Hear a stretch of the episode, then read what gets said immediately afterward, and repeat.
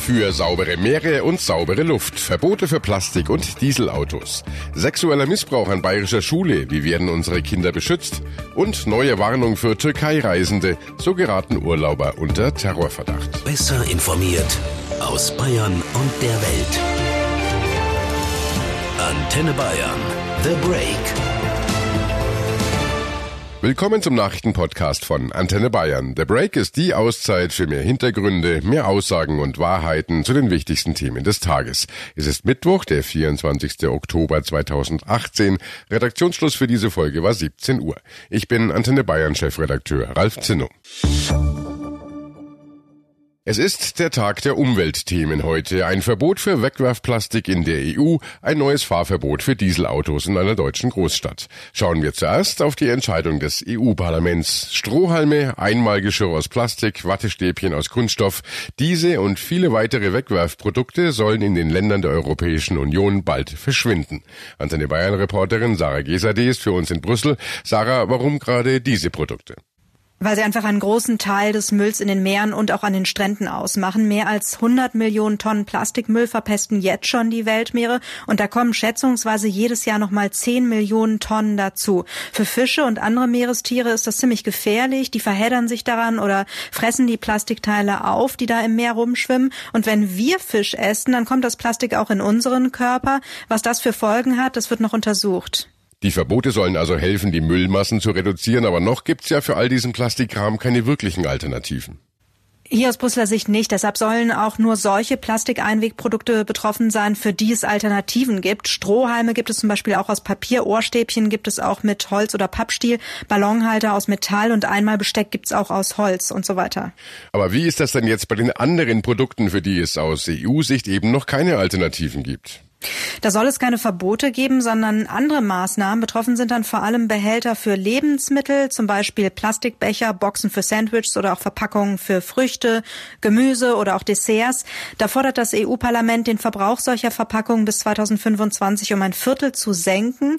Wie die Mitgliedstaaten das schaffen, das sollen sie selber entscheiden. Ein Ansatz wäre, dass Einwegplastikverpackungen künftig nur noch gegen Pfand abgegeben werden, so ein bisschen ähnlich wie in Deutschland mit dem Einwegpfand für Flaschen. Danke, Sarah. Und äh, bis es tatsächlich soweit ist mit dem Plastikverbot, das dauert noch etwas. Nachdem das EU-Parlament eine gemeinsame Linie gefunden hat, muss jetzt noch eine Einigung mit den Mitgliedstaaten her. Und wenn das wie geplant im kommenden Jahr klappt, müssten die Staaten die neuen Regeln bis 2021 umsetzen.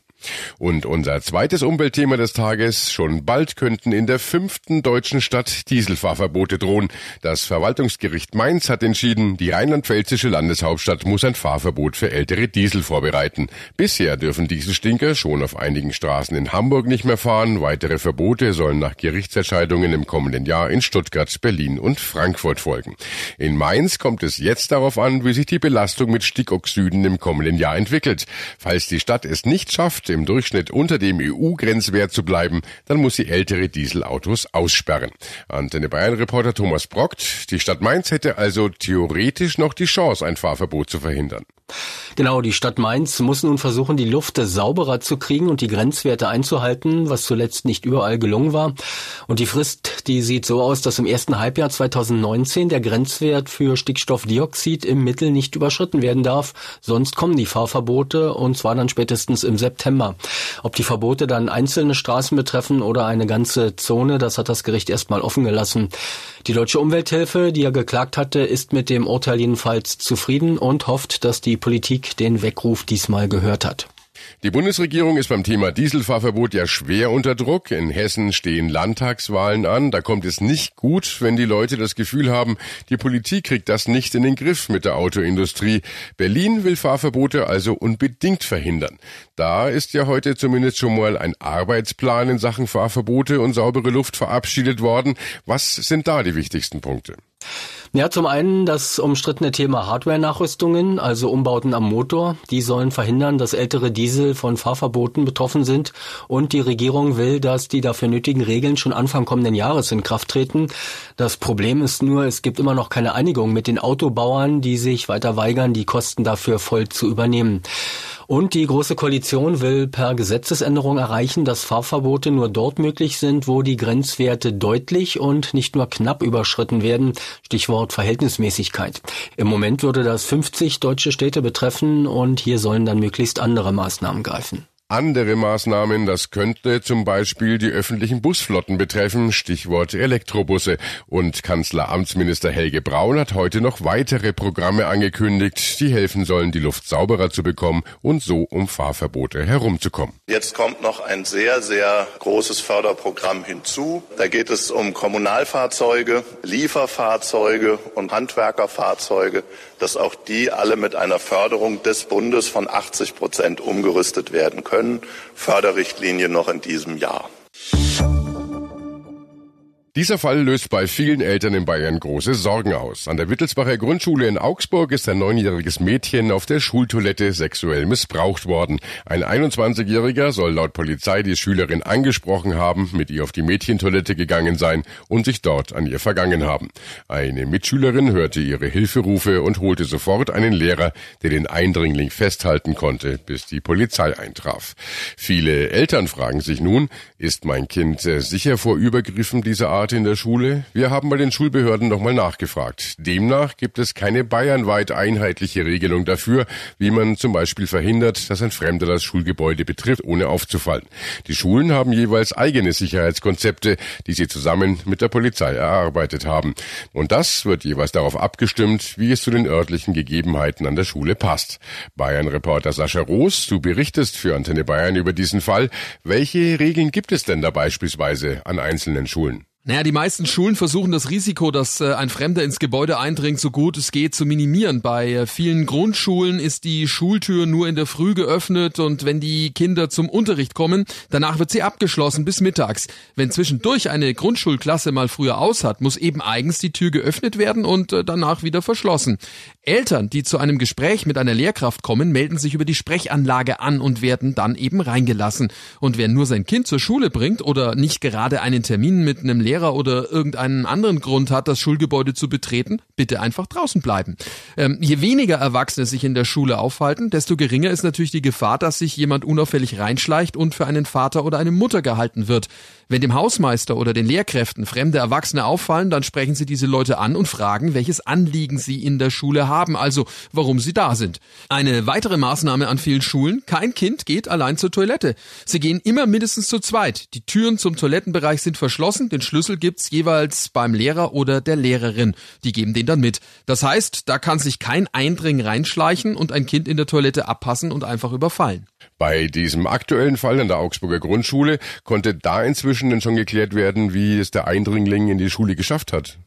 Naja, ist wohl bei Schulende gegen zwölf, als etliche Klassen schon Schulschluss hatten, durch einen der Eingänge ins Schulgebäude gelangt, also im Strom der Kinder. Das äh, Gelände der über 100 Jahre alten Schule ist äh, weiträumig mit insgesamt vier Komplexen und dementsprechend auch vielen Eingängen.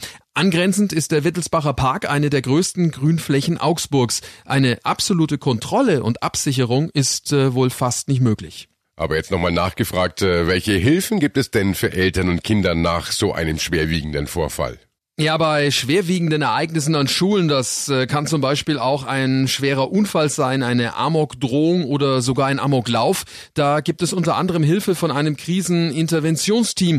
Das sind bayerische Schulpsychologinnen und Psychologen, die im Krisenfall von der Schulleitung angefordert werden können. Sie helfen direkt im akuten Notfall und wenn es gebraucht wird, sind sie auch zur Nachsorge da und kümmern sich noch länger um traumatisierte Schüler und auch Lehrkräfte.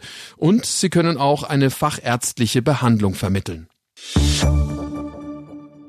Achtung, wer Urlaub in der Türkei machen will. Es gibt neue Reisehinweise des Auswärtigen Amtes in Berlin, die zur Vorsicht aufrufen. Wer in die Türkei reisen möchte, sollte sich mit regierungskritischen Äußerungen in den sozialen Medien zurückhalten. Das Auswärtige Amt hat die Reisehinweise verschärft und warnt explizit vor solchen Aussagen auf Facebook, Twitter und Co. Antenne Bayern Reporterin Jana Schwalbe, wir kennen alle die Fälle von verhafteten und angeklagten Journalisten wie Denis Yücel oder Mescale Toulou. Aber so als Autonormalverbraucher, können wir da auch so schnell ins Fadenkreuz türkischer Ermittler geraten? Wie sollen wir uns da jetzt am besten verhalten? Ja, Türkei-Reisende müssen beachten, dass selbst Kleinigkeiten schon ausreichen. Das Auswärtige Amt sagt schon, das Teilen oder Liken eines Beitrags mit entsprechend kritischem Inhalt kann für eine Strafverfolgung ausreichen. Und wir kennen das ja alle, der Gefällt mir-Button, der ist schnell mal geklickt, macht man sich halt vorher nicht groß Gedanken drüber. Es gibt ja auch viele Nutzer, die zum Beispiel ihre Facebook-Chronik so eingestellt haben, dass nur Freunde ihre Beiträge sehen können. Allerdings sind laut des Auswärtigen Amtes auch diese Nutzer nicht auf der sicheren Seite. Demnach müssen sie sogar damit rechnen, dass nicht öffentliche Kommentare oder Beiträge anonym durch Dritte an die türkischen Behörden weitergeleitet werden. Und was droht bei so einem einfachen Klick, also schlimmstenfalls? Also möglich ist, dass die Einreise in die Türkei verweigert wird, vergleichsweise harmlos. Es gab laut Auswärtigem Amt aber auch Festnahmen, weil die Betroffenen verdächtigt wurden, Kontakte zu einer Organisation zu haben, die in der Türkei als terroristisch eingestuft wird. Wer wegen Präsidentenbeleidigung oder Propaganda für eine terroristische Organisation verurteilt wird, dem droht sogar eine mehrjährige Gefängnisstrafe, schreibt das Auswärtige Amt. Gibt es denn schon Fälle, wo ein Facebook-Beitrag für eine Festnahme in der Türkei gesorgt hat? Ja, die gibt es. Dennis E. aus Hamburg, der sitzt seit Ende Juli in einem türkischen Gefängnis, weil ihm Terrorpropaganda für die verbotene kurdische Arbeiterpartei PKK vorgeworfen wird. In seinem Fall geht es auch um entsprechende Facebook-Posts. Und noch ein Hamburger, Ilhami A., er ist bereits zu einer mehrjährigen Haftstrafe verurteilt worden, weil er über Facebook auch angeblich Terrorpropaganda für die PKK verbreitet hat. Weil sein Anwalt aber in Berufung gegangen ist, muss Ilhami A. seine Strafe aktuell aktuell nicht antreten. Er darf aber auch aus der Türkei nicht raus. Danke, Jana. Und äh, das war The Break, der Nachrichtenpodcast von Antenne Bayern an diesem Mittwoch, den 24. Oktober 2018. Ich bin Chefredakteur Ralf Zinno. Antenne Bayern. Besser informiert. Jeden Tag. Zu jeder vollen Stunde auf Antenne Bayern. The Break. The Break gibt's auch morgen wieder um 17 Uhr. Jetzt abonnieren.